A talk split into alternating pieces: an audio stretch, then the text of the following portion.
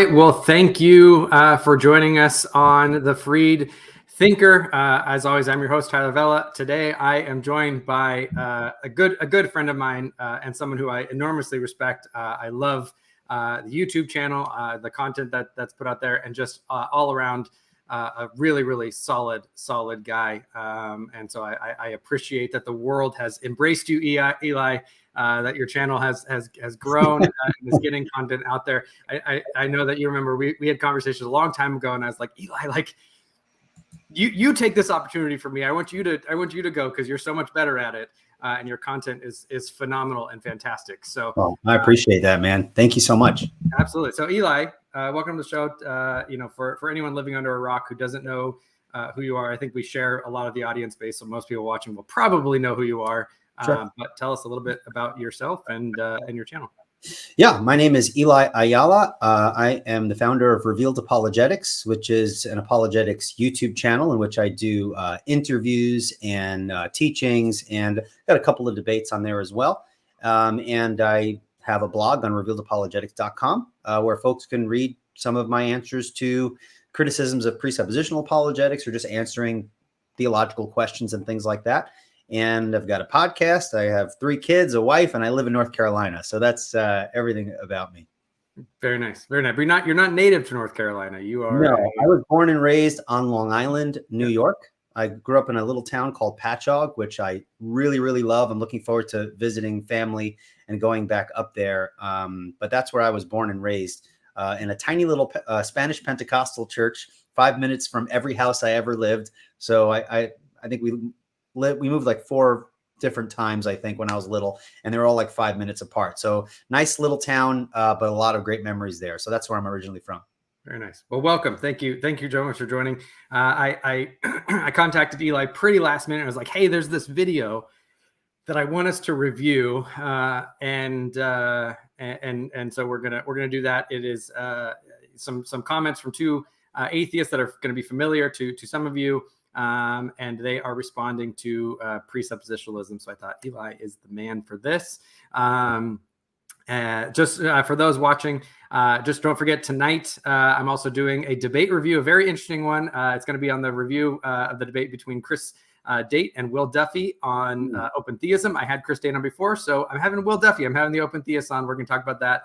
it's going to be an interesting, interesting I, discussion. I saw your debate with Warren McGrew. Yeah, that was yeah. fun. You did an excellent job. I think you're a stellar debater, to be thank perfectly you. honest. So I'm always, I always learn watching your uh, debates and your reviews. So thank you. Thank you. I appreciate that. I appreciate that. So uh, for those of you watching now, come back uh, later on tonight. It's gonna be 5 p.m. Uh, Pacific Standard Time, 8 p.m. Eastern. Um, but we are going to jump in and talk about this now. Before I bring this up, I am just going to give a couple of uh, d- uh, disclaimers um, for those that are that are watching it. Um, hi, Grady. Um, so uh, we are going to. I, am going to put it up. Uh, there are two two people uh, that are. Uh, well, one of them intentionally trying to dress and look like Jesus. So for those with sensitivities for you know second commandment violations and things like that, just know that this is coming. There's also some language. we are doing this live, so I can't necessarily bleep everything out. Um, so for those who normally watch this, I normally try to keep this uh, so your kids can be in the background. I always appreciate when I can listen to something while I'm cooking. My kids are in the living room or something. This one may not be that. Uh, there are a couple f bombs and, and, things that get dropped, so just please be aware. Uh, normally, I would edit them out, but not able to doing it live. So, uh, with that, I'm going to bring uh, that up. All right. Uh, so uh, the the guy on the left, our, our our left. I'm not actually sure if it mirrors when it posts live, but the guy on our left, this one uh, that's from Talk Heathen. This guy is it's J Mike. He used to go by Jesus Mike. Um, I'm not sure if he looks like this in attempt to like cause a splash, or that's just how he looks. And then they're like, oh, people are like, oh, you look like Jesus, and so he just started taking it. Uh, I have had many conversations with uh, with Mike on Discord channels. Um, he's a really nice guy, actually, uh, but I, I, have not found him uh, to to really uh, be that. Um, in, incisive against our view. So uh, with that, uh, I, I the, left, the guy on the left's got some pretty good hair, though. He, I, I, mean, we, we would imagine Jesus didn't look like that, but if he's trying to capture the stereotype, uh, yeah. He's got he's got like a nice nice nice blowout. It's a little wavy. He's got Yeah, know, yeah, he's got some good some good conditioner in there. It's some it's a nice. Nice. I mean, they both actually look you know look Yeah. pretty good. Okay. Um, so I skipped the introduction. This is actually going to be a part of the talk. I, I think this was on Talk Heathen, uh, and Mike was a guest on it. And they are taking a caller, a gentleman named Rain, and he is going to ask about uh, how to respond to presuppositional apologetics. If I could ask, if I could ask a question real quick. So, so how is this? Is this going to go? We're just going to play it and then stop it at certain points, or uh, how? Yeah, we- I'm going to play. I'll, I'll, I'll stop at certain points. If I have a comment, if you want to say, if you have a comment, and you, if something sparks, just uh, you know, chi- Sure. chime in, and I'll pause it, and we'll. I, I'm going to Okay. keep my my mouse over the uh, the play pause, and we'll go from there. Mm-hmm. There's a lot of there's a lot of fodder for comment on this. So Okay. Well, hi there. First of all, hope you guys are doing awesome. Do, doing great. I'm seeing Chilling with Jesus. right now. Very blessed. Look, look. Hell is frozen over. It's snowing where I'm at in, in Georgia, which doesn't happen, and I'm sitting next to Jesus. So this is it's it's, all, it's awesome for me. So I'm, I'm happy. It's uh, nice and sunny here in uh, Jerusalem. I tuned into it and I was like, oh my god, I'm looking at two fucking Jesus right now. This is the best thing ever. Thank you. but good. I'm glad you guys are doing well. Um, I don't know. So, Jay, Mike, I, I mean, I personally, I'm gonna bring out the devil's name, but I've seen you debate Darth Dawkins a couple times, and those types of pre presuppositionalists, and I, I listen to it a lot, and I just wonder to myself, like, what are points? What are like really good debating techniques and just really good points that you can use to how to kind of break down this very strange argument? Because I'm very new to debating. I actually learned from watching Talk heat Heathen, um, AJ's experience, and just kind of all the above. And was like, oh my gosh, I want to know how to think critically like this and get way better at this. Not just like in like I'm right, you're wrong type of thing. It's just I want to be prepared, especially in the world that we live in today. Mhm.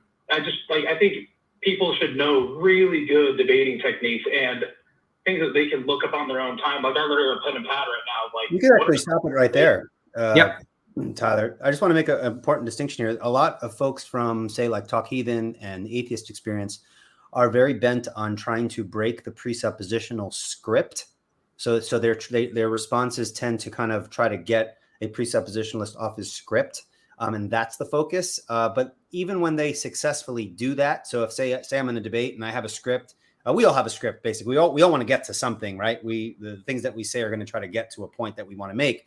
Yeah. But suppose you get a presuppositionalist off the script, you haven't succeeded in handling the presuppositional argument. So we need to make a distinction between the script that we use to um, get to the point we're making or get to the argument. Want to make a distinction between that and the actual argument.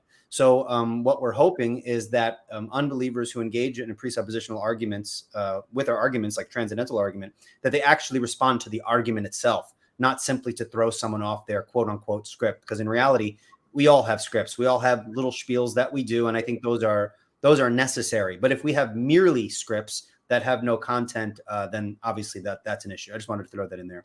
Yeah, uh, well, I was actually going to uh, pause about the end of the question too, because I think there's a couple of things that are that are interesting about the question that are actually good. Mhm. Um, so without without he mentions Darth Dawkins, I'm not going to talk about Darth Dawkins specifically, uh, Sure. and my comments aren't necessarily about Darth Dawkins, um, although he and I have had our disagreements. Um, is th- that he he does he does mention I don't know if it's on purpose or otherwise, but he says like that type of presuppositionalist. Mhm. Um, and you know, you, you've talked about this before. I know I've talked about this before. Is that there are different kinds of presuppositionalists, Sure. um, and and some of that is is purely methodological differences. Some of that is philosophical differences, right? So if you have a you know a, someone who's a who's a Van Tillian and someone who's a Clarkian, they're actually going to have actual different philosophical views on certain things. It's not just pure methodologies. Right. Um, and then the you know I, am glad you brought up the script because and, and said you know there's nothing wrong with the script, right? Um, especially when uh, you know coming out of your context and you're tra- you're trying to train people how to do this. Mhm. Having a script initially, anyone anyone who's been in sales before knows you start with a script to get comfortable with certain things, and the better you get at that, the more you can go off script because you're more comfortable with the basics, right? So there, there's there's nothing wrong actually with people having a script. And, and, and I point out, like if you watch William Lane Craig, he Yeah. He is like not a one trick pony, but he's a three trick pony basically. He does the exact same thing every single time because methodologically it's effective. Yeah, uh, there's a there's a comment here. I don't know if you could see it, but it says here if if the arguments were good, you wouldn't need a script. That that literally makes no sense whatsoever. Uh, some you don't just interact with another person and then throw out your argument. There is context that needs to be set. That's why the presuppositionalist often brings up the issue of worldviews. We have different presuppositions. That's part of the script. Those are things that I want to before I get into my argument. I want to discuss so that it creates a context for my argument to make to make a little bit more sense. So this just, Yeah. I mean, if if arguments were good, you wouldn't need a script. Is just, uh, you know, no offense, Ruben, there, but it's, I think it's nonsensical. Well, to be fair to Ruben, uh, I, I know exactly what you mean. I think what can come across as hearing a script is is this idea of uh, w- when you think of a script almost in almost in like a wooden sense where it's like okay i have to say like this this exact sentence this way and i have to and i have to say this and if and if they don't if they don't answer exactly how i want them to i'm just going Right. to keep pushing them until i get the Right. If that's what he That sense of a means, then I, no I- yeah. If that's what he means, then I, yeah, that that's fine. But it, if if we mean by script, like there are certain things we we generally say to get to a point. I mean, yeah, I have some preset things that I want to make sure I get out when I talk to an unbeliever. I don't just I'm not a robot, you know. I don't just come up to someone and spit out an argument. And you know, I think context has to be made. So um, I'm kind of speaking against that. If someone's against creating context and bringing up you know certain themes that we think are important in this sort of discussion uh, i don't think there's anything wrong with a, a script in that sense but yes in the way that you've explained it there i think we need to be careful with that Yeah, yeah, and I- and I think one last thing, and then diving in is that um, I, I- think what we're going to see, not I think I I, I I watched this already. What we're going to see is really the engagement that they have is unfortunately with um, very superficial.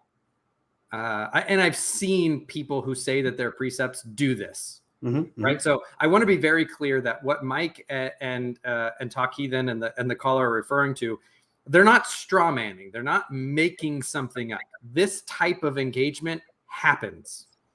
Um, however, the problem is is that you, what you can't do is say because you have this type of engagement with a very superficial kind of uninformed not very good precept engagement therefore presuppositionalism is like this and bad right right? Right. That that that you can't make that type of connection for the same reason why I can't say, well, well, every single atheist I talk to online, uh, you know, and, and actually I was talking to Ruben on Facebook. I, I- think it's the same Ruben on Facebook prior to this, and I was like, you, I, I can't just say because every atheist I've ever talked to online, you know, just parrots memes uh, and thinks, oh well, who made God is a good argument. Therefore. You know, atheism like of Graham Oppy and, and Massimo Pigliucci, Right. these very heavy-hitting philosophers, are all also just false for the same reason.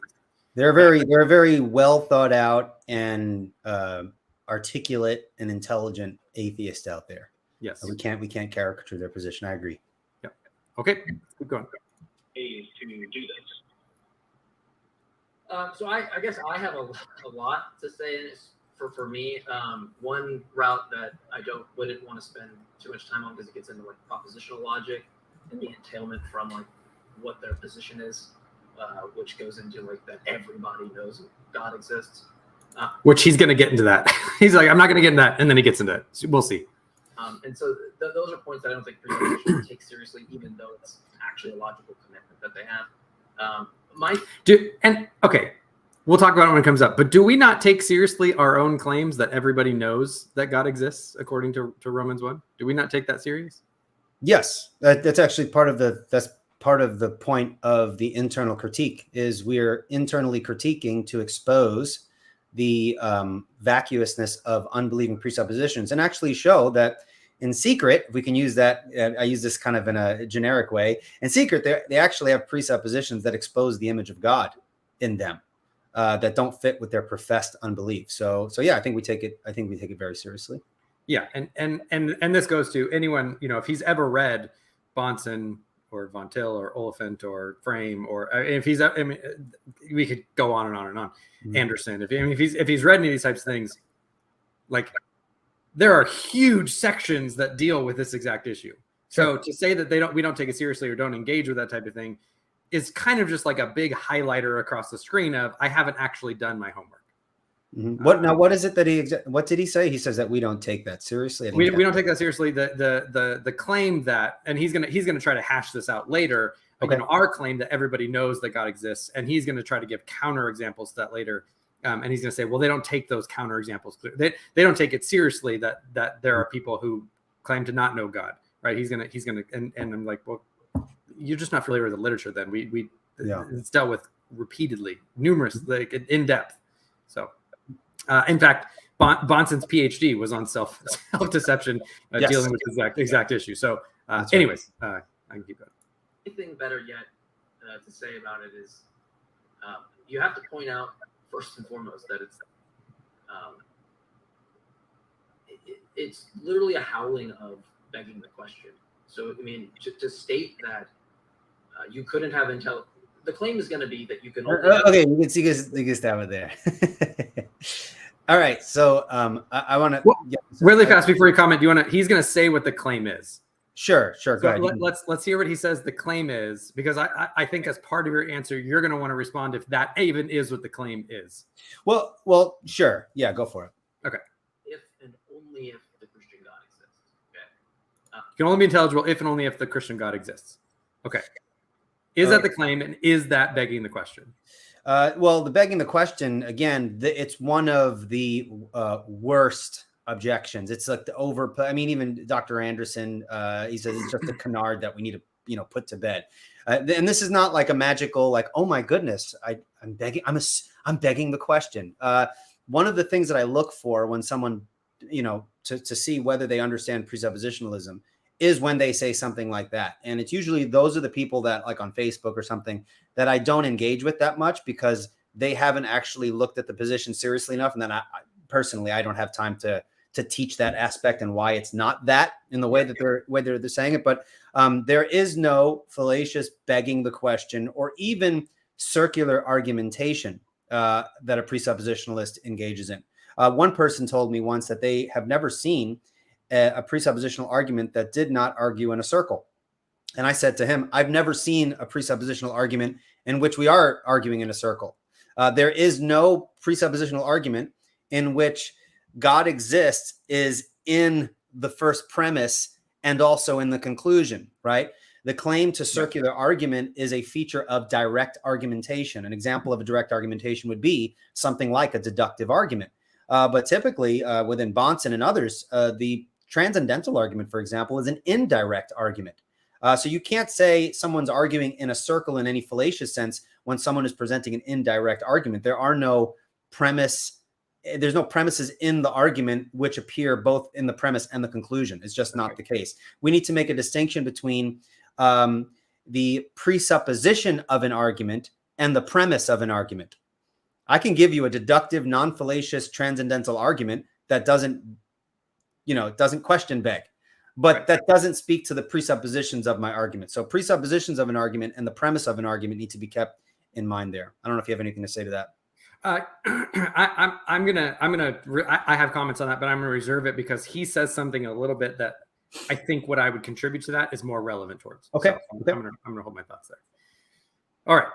Uh, but is is the claim that you you can't be logically consistent unless the Christian God exists? Uh, you could be logically consistent in some ways, uh, but uh, we would argue that unless God is at the back of your worldview, ultimately there's going to be an inconsistency somewhere. But I would I would say that um, if I had an atheist teacher who's teaching me logic, I think I can come out of that class learning how to think and reason consistently to some degree. So I would make that differentiation. Yeah, that's. I- I think that's an important distinction that has to be made, and is going to come is going to come uh, is going to be relevant in spades as this uh, continues on. Is that difference between someone can be kind of consistent at the at the application level, they can use logic and be logical, but they cannot, uh, from a naturalistic worldview, be ultimately rational because they don't have the foundations to ground that. So, uh, so no one is saying that an atheist cannot logically deduce certain things. We're saying that they cannot logically deduce things in a way that's consistent with their own worldview. That's a very, those are two very different things. V- Van Til said that unbelievers can count; they just can't account for counting, and that those are that's a different different point there. Yep. Um, and when you're asked how you know that, right, it's from revelation through the text, which would be circular, revelation through the God, which I don't know how you would know. Um, and it, so it all comes down for me to say that the person who's invoking, like you could, you couldn't have any intelligibility of facts in the world without the Christian God. Uh, they don't know any better to solve skeptical, uh, what are called like you know problems with solipsism or real world skepticism. The mere fact that you have some revelation from a being uh, doesn't actually entail that you're you have a revelation from said being. It could just be some being that wants to masquerade as the the Christian God and reveal the information. You could stop right there. Just, just real quick to keep in mind, he says the unbeliever has no better answer to these problems, which assumes that he's admitting he has these problems and has no solution to them. I think that's going to be an important point to keep in mind. So when he's uh, criticizing any perspective, we need to ask the question: What is he standing on? Is he standing on a worldview that cannot um, account for these critical philosophical issues? Because he can't. That's going to undermine his position. Even his, it's going to undermine even his criticisms of our position.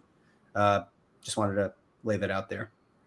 Yep, that's exactly right. I got feedback that the the volume is a little bit lower than us. Uh, I'm going to try turning it up really fast. Uh, will someone in the comments let me know if this got better? Okay, let's go from there. Is Yahweh, and it wants the, the person to know every true proposition as actually being false, right? It would have it in all of its power to do that. And the, the basis here is that you are only using your your phenomenal uh, phenomenal states, right? Your mental states. You're not. You have to decipher that the revelation is actually coming from a deity, right? Um, and so there's no like justification. It's just a belief, right? It's just I have this belief and I believe it very, very strongly. There's no actually justification. Um, what would be successful, right, for the presuppositionalists to do? Well, really fast, and, and and let me let me let me ask your your view on this Mm-hmm. um, because this this is something that I that I do see coming out. I mean, th- th- he's engaging with with a real way that people um, attempt to do presuppositional argumentation. Okay. So, so I don't want to say he's completely off base. However, it in in your understanding of of, of Van Til and Bahnsen and, and so forth, is the claim that uh, is the claim that, for example, the New Testament is the basis for for the laws of logic and rationality?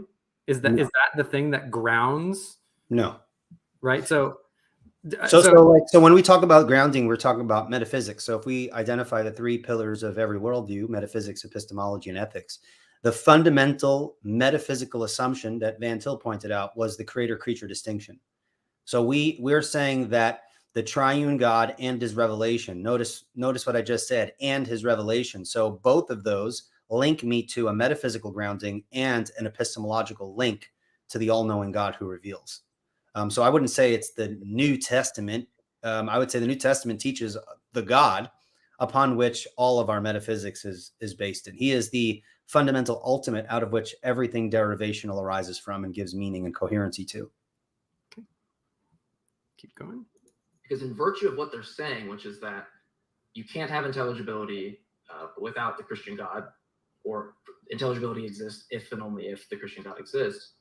What they need to supply, right, instead of going into channels and saying, um, "Present me your worldview and I'll show you why it doesn't work," you can kill all those views with one stone by delivering what's called a deductive a priori argument, right? So this would just be an argument where the premises are true, uh, the structure is valid, and it concludes that God exists. And the entailment of, of a contradiction, or to, to say the antithesis of that, um, which would be that God does not exist, couldn't be the case in virtue of that successful argument. But what you'll see with presuppositionalists is they don't offer you an argument, right? They just want to say your TV's broken, right? Therefore, my TV works, which isn't Yeah, even you an can stop right there. You can stop right there.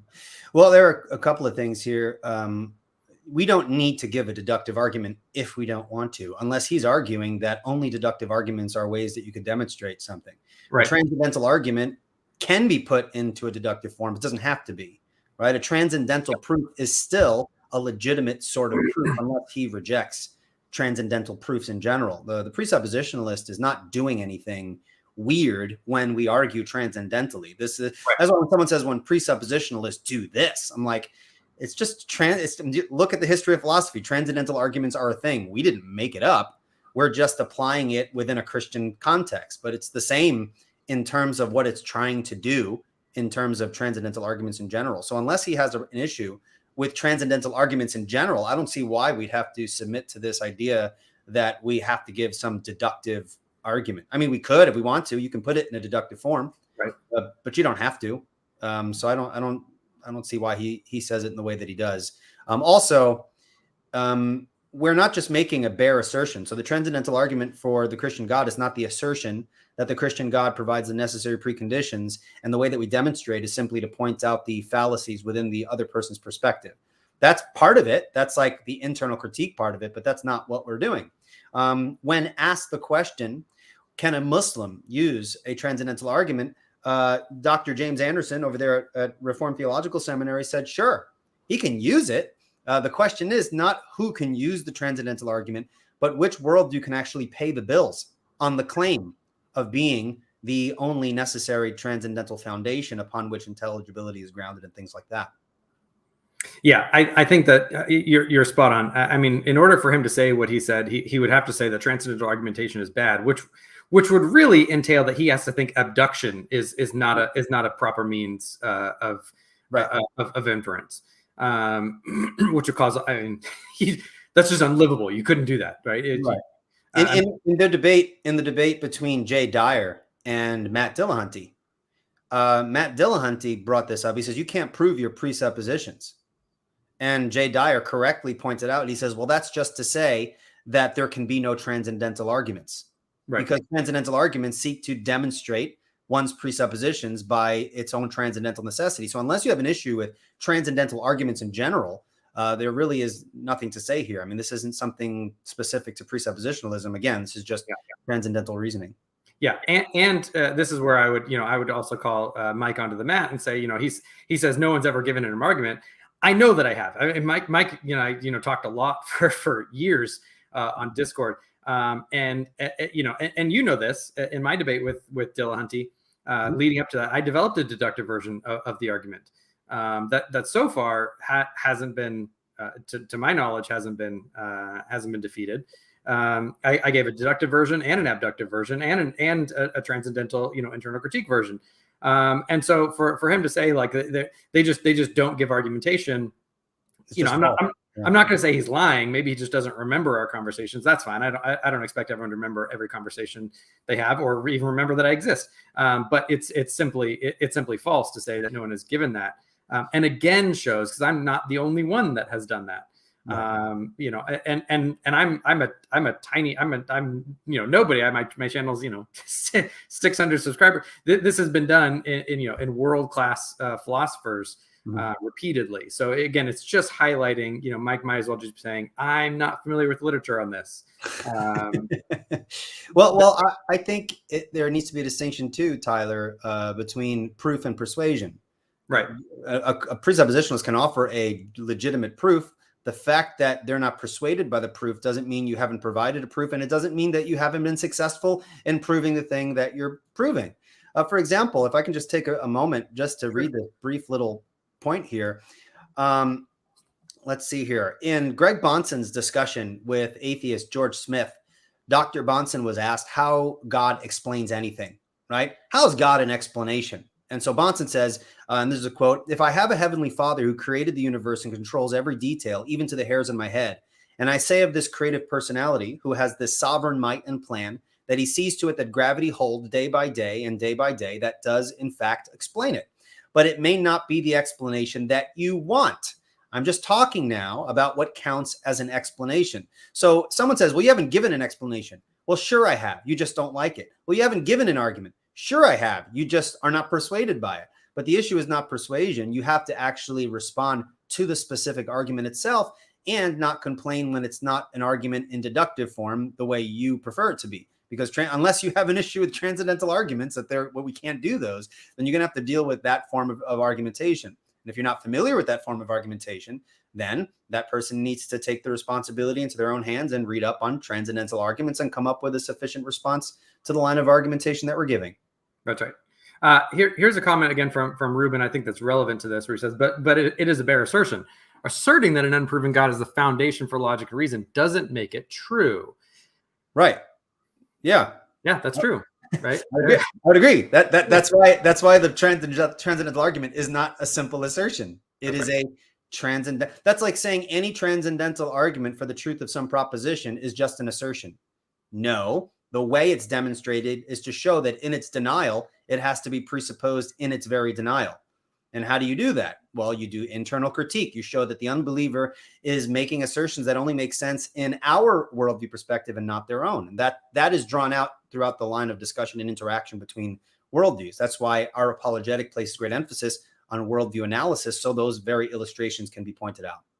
Yeah, and, and here I'd also point out there, there's a there's a there's a flawed epistemological assumption here in in comments like Rupert uh, Matt Dillahunty does this right, mm-hmm. um, and and that is this this assumption that in order for a conclusion uh, of an argument for the existence of God to be true, you have to have already proven that God exists as a viable candidate, right? So there, there's this there's this weird uh, kind of self insulation of, of the of the naturalistic worldview here, where it says, well, give me an argument for the existence of God. We give a sound argument for the existence of God, and they say, okay, but you can't you can't you can't use an argument to prove God because you haven't proven that God exists in this kind of other way to make God a candidate, right? You have to show that God exists before he can even be a candidate for an explanation for this. That already blurs the creator creature distinction. That's right. And that already a blur that already implicitly implies the falsity of the Christian worldview from the very get-go.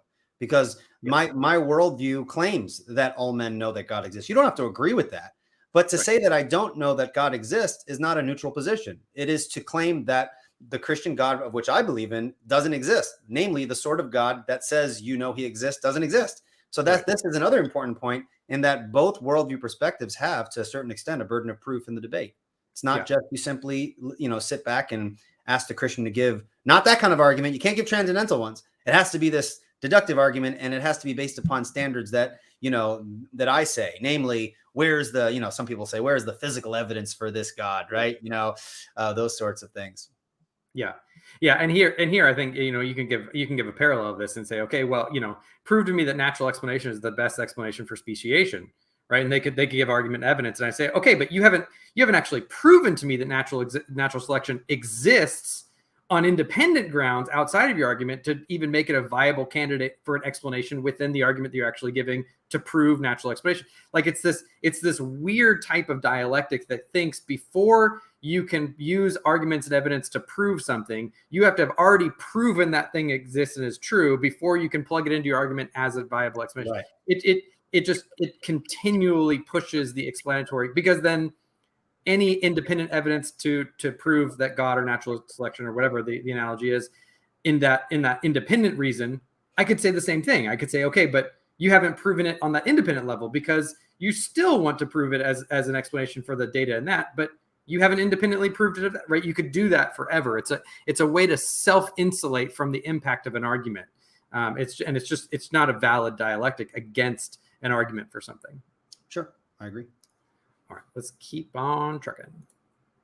Um, so I, I, go long, go long-winded there, but but but the fact that my if you came over and we drive to my house, right, and you're saying my worldview is broken, right? I'm using this like we drove to my house and you said my TV doesn't work, and I'm like, okay, let's go to your house because you, you're telling me that you got like uh, this big package of you know sports package on your TV or whatever it is, right? Like you have all the channels, and I drive to your but you won't even let me get in the car to drive to your house to see if your TV works because you don't want to actually defend it or provide the argument. You can stop right um, there. That that's the complete opposite. So it's right. this is the whole thing, right? So if we use the two-step approach that is laid out in Proverbs 26, right? Where Bahnsen points out, and he, you know, in Proverbs 26, answer not the fool according to his folly, lest you be a fool like unto him. Answer the fool according to his folly, lest he be wise in his own deceit. So we don't we don't um, share the faulty presuppositions of the unbeliever, right? But then we hypothetically grant the presuppositions of the unbeliever to show the foolishness. And we invite the unbeliever to do the same thing. So, this idea that we don't want to defend, we do want to defend. The point of the presuppositionalist really is to demonstrate that everyone's a presuppositionalist. Everyone has their foundation and tries their best to argue in a way that's consistent with that foundation. And we invite not just you know, we're not just trying to uh, internally critique the unbeliever. We invite the unbeliever, and, and this is interesting. We don't normally get this far in the debates. right? We don't. This you're too busy arguing about. Well, just proving my worldview doesn't prove anything. What about yours? Okay, so then do what I just did to you. Jump into my worldview and show that, given the presuppositions of the Christian worldview, it collapses on itself. That we invite that. So I don't know. I mean, maybe he has a specific person in mind that doesn't want to do that. But that's that's what Bahnsen said. That's what Van Til said. I mean, Frame every presuppositionist welcomes internal critique. And That's for Christian, at that point, the the secret to surviving an internal critique is knowing your Christian theology and your Christian philosophy and how your worldview coheres with itself. Um, that's part of it. So I, I'm not sure what he's referring to. Um, yeah, we'll say, let's get in the car. I want to show you my TV here, Yeah. but you have to come into my house to see the TV. You need to jump into my worldview so that we can uh, we can do the internal critique both ways. We'd Yeah, you have to do a valid internal critique. You can't bring you can't bring exterior assumptions to the worldview or to to to the critique uh, and Yeah. try to work it that way because that would be an invalid internal critique where you're using external assumptions. and you'll see this later on in this very video. Yeah, that's right. That's right. Um, so yeah, I, I, and and this is where again, I I, I just want to point out to, to those watching who may be sympathetic to Mike and say again, it's not that Mike is wrong. I've seen these conversations happen. The problem is saying that this is how you respond to presuppositionalism uh, as a viewpoint, because there are there. If you actually read literature on it, the type of engagements that he's experiencing, there really are people who just sit there ad nauseum and say, "Yeah, but how do you know? How do you know? How do you know? Impossible the fair. impossible the contrary." Yeah. That does happen, right? Yes. So, so you know, he's probably he's, he's probably fair to have some gray hairs or rip some hair out from those engagements. That's fair. but what's not fair is to say that this therefore represents what presuppositionalism is in the literature. Right. Now, my uh, friend uh, Jonathan Pritchard of uh, Pritchett of um, Trinity? Yeah. Radio, he um, he's very sympathetic to presuppositionalism. I'm not sure if you know this, um, Mhm. but he's, he makes he always tells people to make the important distinction between presuppositionalism and presuppositionalists. That's right. There might be presuppositionalists that argue a certain way, but that's not the same as saying that this is an essential feature of presuppositionalism as a methodology. Yeah, and that's true of every methodology. I mean, Sure. there, there, there are really b- bad classicalists. There are really bad evidentialists. There, I mean, there, there, there are there are really bad atheists. There, I mean, anyone arguing for your view, there are just really bad examples of it, um, and, and you can't hold that against the view. Sure. Yeah. So, so the problem that it is is it won't matter, right? Like, you don't have to. You, nobody has to die on a hill for a presuppositionalist. You could take any view you want, right? You could just say like, I'm not. I'm a naturalist. I'm not a naturalist. I'm an idealist. I'm a physicalist. You can take whatever position and just say you're. You've already contradicted yourself. That doesn't substantiate the claim that they're making that you can only have intelligibility if the Christian God exists. That's correct. all of its work. Yep, that's absolutely right. He's correct, right? And no, no presupposition was worth their salt. That's the key qualification. Worth their salt, right? uh, would would disagree with that. Yeah. Yeah. And really fast, I, I, I feel kind of compelled to say this uh, because the, I don't know if you've gotten this response from people, but I get this response, and it's not just on presupposition. I get this when we talk about biblical theology or theology or the Bible or something like that, and I'm like, hey, like the, there's really good academic literature on this, and people are like, oh, well, are you saying I have to have a PhD to understand your view? And uh, you know, there, there's almost this like aversion to study, and I want to be like, well, no, but if you want to speak intelligently and intelligibly about something, then you should probably actually understand it. So Yeah. You don't Yeah. need a PhD, but I mean, if you're if you're going to go in depth, I mean, you don't need to go in depth. There are certain there are definitely simple ways to kind of address something and have an understanding. But if you're going to go in depth and really deal with something, it would help that you were familiar familiarize yourself with some of the literature and things like that. yeah, yeah, and it's the same type of thing when we're doing with biblical studies and people are, you know, they deal with, you know, the, K, the KJV only and they interpret something. You say, okay, but you know, I, I hold a different view because in the Greek you do this kind of thing, and they say, "Oh, are you saying you have to be a Greek scholar to understand the text?" And I'm like, "Well, no, perspicuity, you get the general message, but if you're going to talk about minute, you know, minute exegetical details of a, of a passage, then it helps. You can't just, you know, shake your fist at the exegetes and say, "Well, I don't want to do that, and therefore my view is better." Right? That's just not how it works. Mm-hmm. work ahead of it. So if you say something like it's impossible to the contrary, then supply the argument that makes the contrary impossible, right? Don't just merely state it, right? Uh, What if I just said I went, I, I, I smoked a joint, right? And uh, and uh, naturalism revealed itself to me that it's true. It's the same. You, you could, you, you could. That was awesome. Um, okay, so uh, he is correct. you cannot simply say that the, it's the impossibility of the contrary and then you stop right there, right? Um, so uh, one of the ways that we that we demonstrate that Christianity is true by the impossibility of the contrary is to show that given the presuppositions of Christianity, it actually it actually uh, accounts for all the necessary transcendental categories. Now, if you can do that, you explain given revelation, given the nature of God, and that we could have a grounding for knowledge, these sorts of things. If you kind of go through that and show that the Christian worldview can provide that, then it follows that it's the only worldview that can do it because you can only have one transcendental. Transcendentals are necessary preconditions. So if there are two necessary preconditions that contradict one another, then they're definitely definitionally not necessary. There would have to be some preconditions the, the back of both of them to explain their relationship. If there are two necessary preconditions that are one and the same, then you're then you're just talking about linguistic variation, talking about the same worldview right. there. You can only have one. So if we show that given the Christian presuppositions, we knowledge is accounted for, then that's it. You could only have one worldview that can sufficiently do that. Now, if the unbeliever disagrees, then he's going to have to challenge those points by doing an internal critique. No, no, no, no. Christianity doesn't provide the foundation for knowledge because look, you know, God sends a deceiving spirit. How does that, you know, how do you function that into your into your equation? You have to interact with the worldview. You can't just sit back and disagree with the Christian when he actually explains theologically that given the presuppositions of Christianity, logic is accounted for, knowledge is accounted for, intelligible experience is accounted for. You have to interact with the worldview. Yeah, and the, the you know the example that I normally give is uh, you know imagine the sidewalk is wet, right? If someone comes along and says, "Oh well, you know, there's the impossibility of the contrary of uh, of it raining," Well, that's just false because it, that's not the necessary precondition for the sidewalk being wet. It could be a hose. It could be someone had a water balloon fight. There could be there could be all these kinds of things. There's not an impossibility of the contrary, right? But if someone, to your point, can show that their worldview does provide the necessary precondition for rationality, the only way, to your point, to defeat that is to jump in that worldview yes. show that it's not a necessary precondition that there are these other possible preconditions. Now, this is where I actually break from some presuppositionalists. I think that that I think that we can do that. I think we're there. But methodologically, I, I actually am very comfortable saying, fine, let's not let, let let's get away from this whole necessary precondition. Let's go with what's the, what what we have the highest warrant for. What's more probable, right? Because even at that level, even methodologically, again, I, I philosophically agree with you that it, you know it's the necessary sure. precondition of rationality, right? But just methodologically, I'm saying, okay, well, fine. I, I don't need to go whole hog. I, in a debate, I don't need to bite the bullet and go all the way for necessity.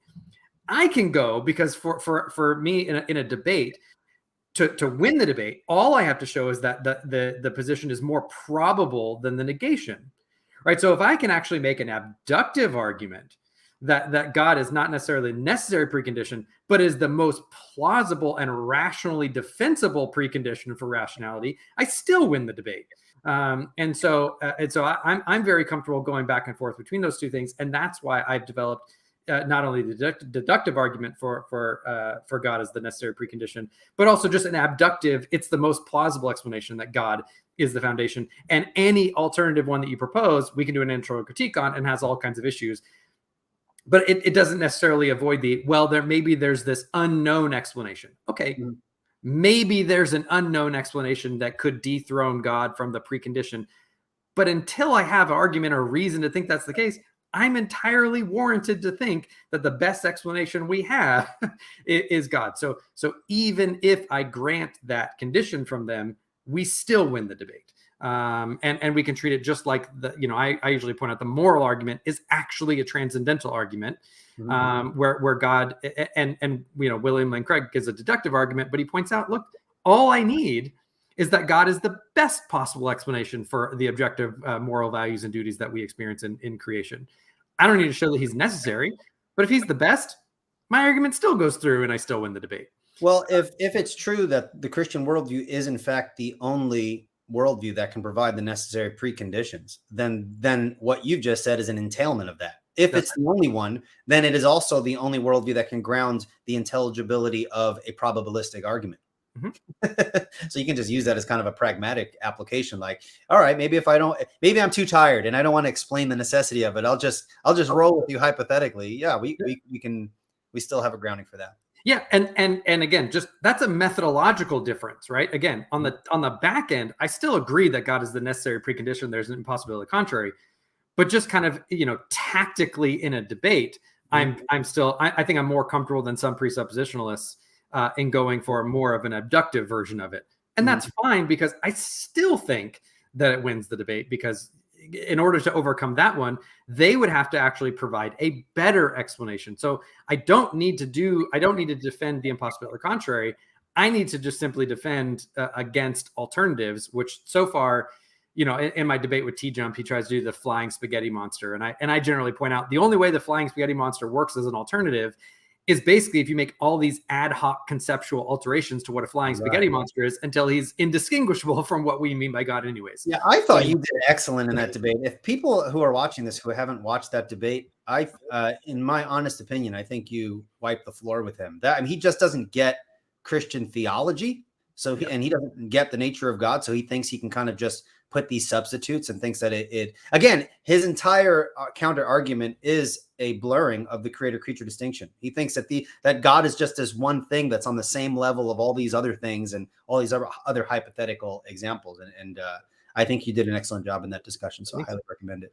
Thank you. Mean, before we go on, I want to go on another. Uh, Ruben puts another comment. There's the, there's kind of a debate happening in the comments, but he he says something Okay. which I, which I think is interesting because one of the things that I that, and I know you've seen this, and we, you know, kind of every presuppositionalist worth their salt that that has studied these sees this when we start pressing the the unbeliever, especially the atheist and the naturalist, Mhm. on these types of things. Sometimes the recourse is to do this. uh, logic is not necessary. Um, Okay. which is basically to to give up the argument. It's to basically concede the argument, right? It, it's to concede that my worldview can't actually ground logic, and it gets in this interesting realm of well, logic is not necessary. Well, you can only say that if logic is necessary, because otherwise you'd have to say that it just is the case that logic can be necessary and not necessary, because contradictions aren't necessarily false. Yeah. So, so there's another person in the comments here. So, in response to Ruben, says, "So then it is necessary," which he's just kind of um, he's purposefully contradicting what Ruben is saying.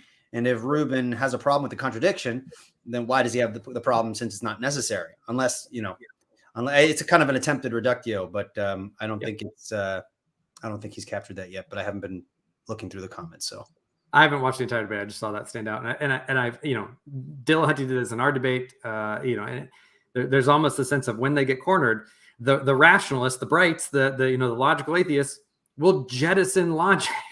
Right. Uh, so if you if you are going to say that logic is not necessary, then you know, you know, put your pants on and act consistently according to that principle. If you want to believe as many true things and disbelieve as many false things, and how the heck do you do that when there are no objective logical standards to use? How how is that done? I don't. I, I'm I'm confused. Yep. Right. If logic isn't necessary, and logic is, I mean, truth must have logic connected to it. Otherwise, I mean, it's going to be illogical, right? So if it's not necessary. Um, how, on the one hand, can you talk out of one side of your mouth saying, I want the truth, yet the rules of logic, which help us get to the truth and employ, uh, employ valid reasoning, you say it's not necessary, then how does that work? How do you walk that fine line? I don't see, I don't see how it's possible. All right, let's keep going. Same exact thing, right? So yeah. that's my that's my soapbox, but there's a lot of angles. I mean, fantastic. Honestly, like that that was great. It's just like and the other thing too is like I hear a lot what I've heard a lot of them say is I have gotten revelation through God's creation. It's like, well, wouldn't you need a God to reveal itself to reveal that it created itself or reveal its creation through its creation by revealing itself? Like, wouldn't you need something to prove to people or show to people that saying like, hey, God revealed himself through creation. Here's the God that I'm talking about that reveals himself through this. well, and, and revelation is necessarily first person too, right? So I don't know how that has motivational force to anybody else that you had revelation, right? How's that? How does that help me? What does that do for me? But by the way, no no presuppositionalist uh, bases it on private revelation. Right. So It's public revel, and according to the again internal critique, right? If the Christian worldview is true, then revelation is both private and public. It's internal to everyone. Everyone has a knowledge of God, right? There's innate knowledge of God in the Imago Dei, right? And there's public knowledge that the heavens declare the glory of God. So it's not, you know, we don't fall into the trap of say the Mormons, in which they get the burning in the bosom, and it's kind of this subjective, personalized thing. Uh, so we, you know, I I, I want to keep this under an hour. We're getting close. I want to try to find the section where he talks about, uh, if if they actually know. And he talks about Romans one. Was was there another another section? Do you remember that you wanted to address specifically? Um, who I'm trying to remember. As I I listened to it real quick before we went live. Um, and after talking with you now for the past 50 minutes, I don't remember if I if I remember. Oh, it was the internal. They they were doing an external critique on the Christian worldview when they brought up the issue of how do we know God's not deceiving us? You know, maybe he's just being a big jerk or something like that. Oh yeah. Uh, and again, that's just um, that's an external critique, right? So if God can deceive us, then you're you're no longer critiquing the Christian God because according to the Christian worldview, it's impossible for that to happen. Right. Um, so I would like to read something though. I, I don't know if you're familiar with Steve Hays. Are you familiar with Steve Yeah. Hays? I am familiar with Stephen. Well, I remember a long time ago, I asked him about this question about the deceiving God uh, objection. Um, and I have a kind of just a tiny little portion here. Maybe I can read it uh, for folks. sure. I think it's important to keep in mind. So, so when I asked about the deceiving God, let me see if I can get my question here. So he says, uh, so I say, I know the presuppositional response to Descartes' evil demon paradox, but the above example, let me see. Okay, so the question was about God sending dis- deceiving spirits. So, so Steve says, Steve's passed away, by the way, for folks who are familiar with Steve Hays. He passed away a little while ago. I don't know when it was, maybe a couple years ago. Um, and he was uh, he had some good stuff on the what is it, the Triablogue or something like yeah. that. blog. Yeah. Um, but but he wrote me. He said, uh, "We can't extrapolate from examples of God deceiving the wicked in Scripture because they carry no presumption that God deceives humans in general. Those passages are confined to a subset of humans and not a random sample, but humans who are punished for impiety. So not every human being meets the necessary condition. As such, Scripture provides no justification." for belief in universal divine deception. And I think he's got it. I mean, when I say that it's impossible for the Christian God to lie, and someone says, well, well, what if the Christian God sent a deceiving spirit? That still doesn't work because deceiving spirits are sent within a particular context that's given to us in Revelation.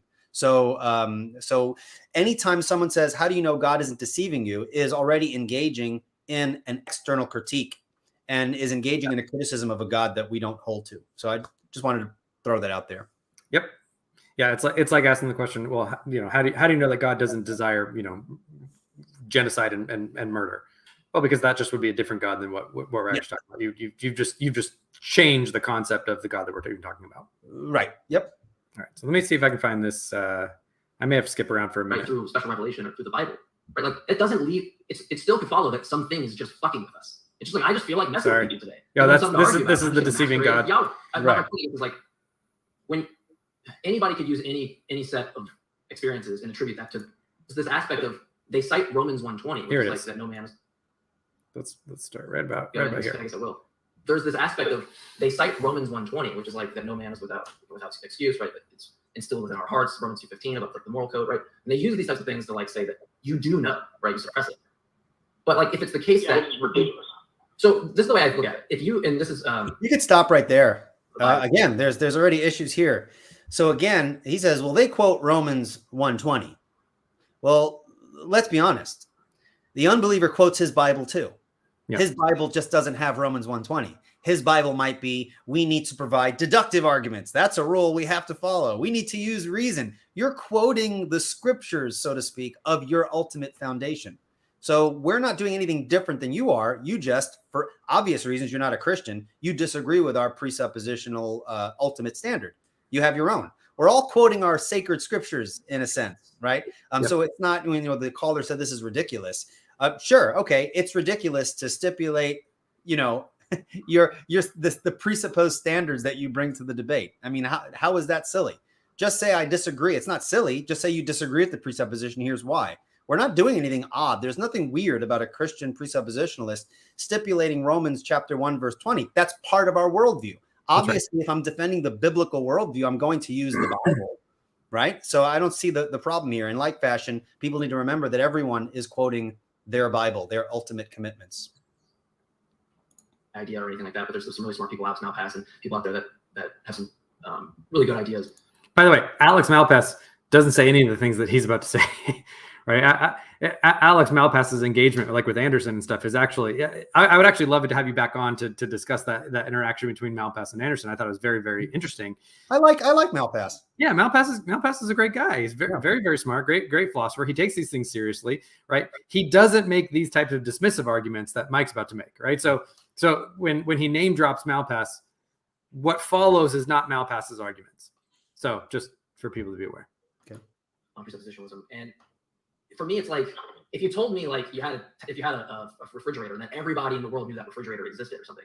If I go around the street and I ask them like, "Hey, do you know that uh, this refrigerator exists?" and they say no.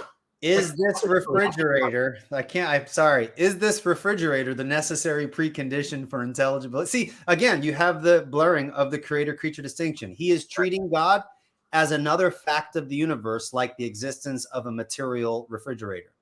Uh, this refrigerator, the difference between the God of the Bible and a refrigerator is that the God of the Bible is the creator of all things and is the ground for intelligible intelligible experience. A refrigerator is not. So that's again an important distinction. Yeah, and I and I, I think interrupt anymore. no, no, no. I'm, I'm, I'm going to push him through because I I think he's also making an equivoc. Uh, there's an equivocal fallacy in in here right. that we'll, we'll talk about exists, right? You, the entailment was that everybody knows it exists. So if I find an example of somebody, the logical contract or the logical entailment is that that thing doesn't exist because it was defined as everybody knowing it. And so we find one example, we've literally just contradicted the view. It can't be true. So when you say God, everybody knows God exists, and I say I don't know, right? And then they go, well, how do you well, how do you defend that you don't know it? Well, I take knowledge to be justified true belief. I don't even have a belief in the proposition, which is like the most crucial part of even if we disagree on our, our definition of knowledge, belief's gonna be really crucial, right? And I don't even. Be- okay, so here, here's the issue. right, he wants to say, okay, well, definitionally in the in the Christian worldview, uh, and I think this is this is fair, right? Definitionally, uh, part of that worldview is that God exists and everybody knows that God exists, right? Mm-hmm. Because Romans one says that God has made known to all and they're all without excuse, right? So so if that's false, then the Christian claim is false, right? So far, fair, sort of. I mean, getting aside the whole like trying to include God as a as a feature of creation, but in principle, the objection seems seems fair. Right? If I if I can show some contradiction is actually true, mm-hmm. then that's a potential defeater for the view. Get it? The problem is is that he works on this equivocation. He seems to think that when Romans one says that that that that that all know and without excuse they express truth and righteousness, all that kind of stuff. That that knowledge that means the same type of thing as I know that I'm holding a water bottle. I have warranted true belief. Right. Right. No presuppositionalist says that the unbeliever knows that God exists in that sense. Right. Right. So for him to say that this somehow proves the existence of God because I don't have warranted true belief that God exists, and the presuppositionalist says that I know I exist, enthymeme, hidden premise, that the presuppositionalist is claiming that I have warranted true belief that God exists. Therefore, there's a contradiction. Right. Right. So the, the, the, think about what he's saying too. This is how you refute the transcendental argument, the presuppositional argument. When the unbeliever says, "You know that God exists," you say, "I don't know that He exists." That's it. It's refuted. Sorry, that's not how it goes. I mean, a very superficial understanding of of what we're arguing. Yeah, and and so Eli, on the record, again, I, I know we've all said this a million times. It's on there, but just so people have it, they can time time mark it. Is the presuppositionalist saying that all people know that God exists in the uh, in the uh, you know um, conscious, warranted, true belief sense that I know that I have the belief that I'm holding my water bottle? No, there, is there that is, what we there, mean? There is a difference. Yeah. Okay. And again, all of this is rooted. All of this is rooted in the blurring of the creator creature distinction and uh, and some issues relating to epistemology. But again, those are the fundamental key flaws here. Good. Okay, so from here they just kind of uh, meander after this. So I'm gonna okay. I'm gonna exit out of that. Um, thank you so much for for coming in and joining. I I, I appreciate you so much. It's a pleasure, um, man. It's always a pleasure to to join you. You're awesome, and I love your content. So Thank you. Thank you very much. So, uh, for those again, uh, you, you, know that we gave your bio at the beginning, I put your link in the show notes. But where where can people find uh, where can people find your work, your show, your blog? Uh, you know, give out your give out your deets. Yeah, well, people can subscribe to Revealed Apologetics on YouTube, um, and that really helps when people subscribe and they like the videos and share it. That definitely helps. Um, they can check out my blog at revealedapologetics.com. uh, if they're interested in taking a course that's in a more structured way to learn presuppositional apologetics, they can sign up for my online course on my website um, entitled uh, "It's Revealed Apologetics," and there's a drop-down menu, um, Presup U, Presup University, and you could uh, there's a a course where people can sign up. It's a five-week course, comes with outlines, notes, PowerPoint slides, and video lectures, um, and that's a great way to support the ministry as well. So um, people can find me through there. Awesome. All right, Eli. Thank you so much uh, for joining. Uh, appreciate you, and uh, and we'll talk again soon. All right. God bless. Thanks. God bless. All right. Thank you all for for joining. Hope you found this uh, beneficial and and a blessing. Uh, again, stay tuned. Uh, Five o'clock today, Pacific Standard Time, eight o'clock Eastern Time. Uh, come back and join as I uh, discuss with Will Duffy his debate with Chris Date on open theism. Thank you again for joining, and we'll see you again very.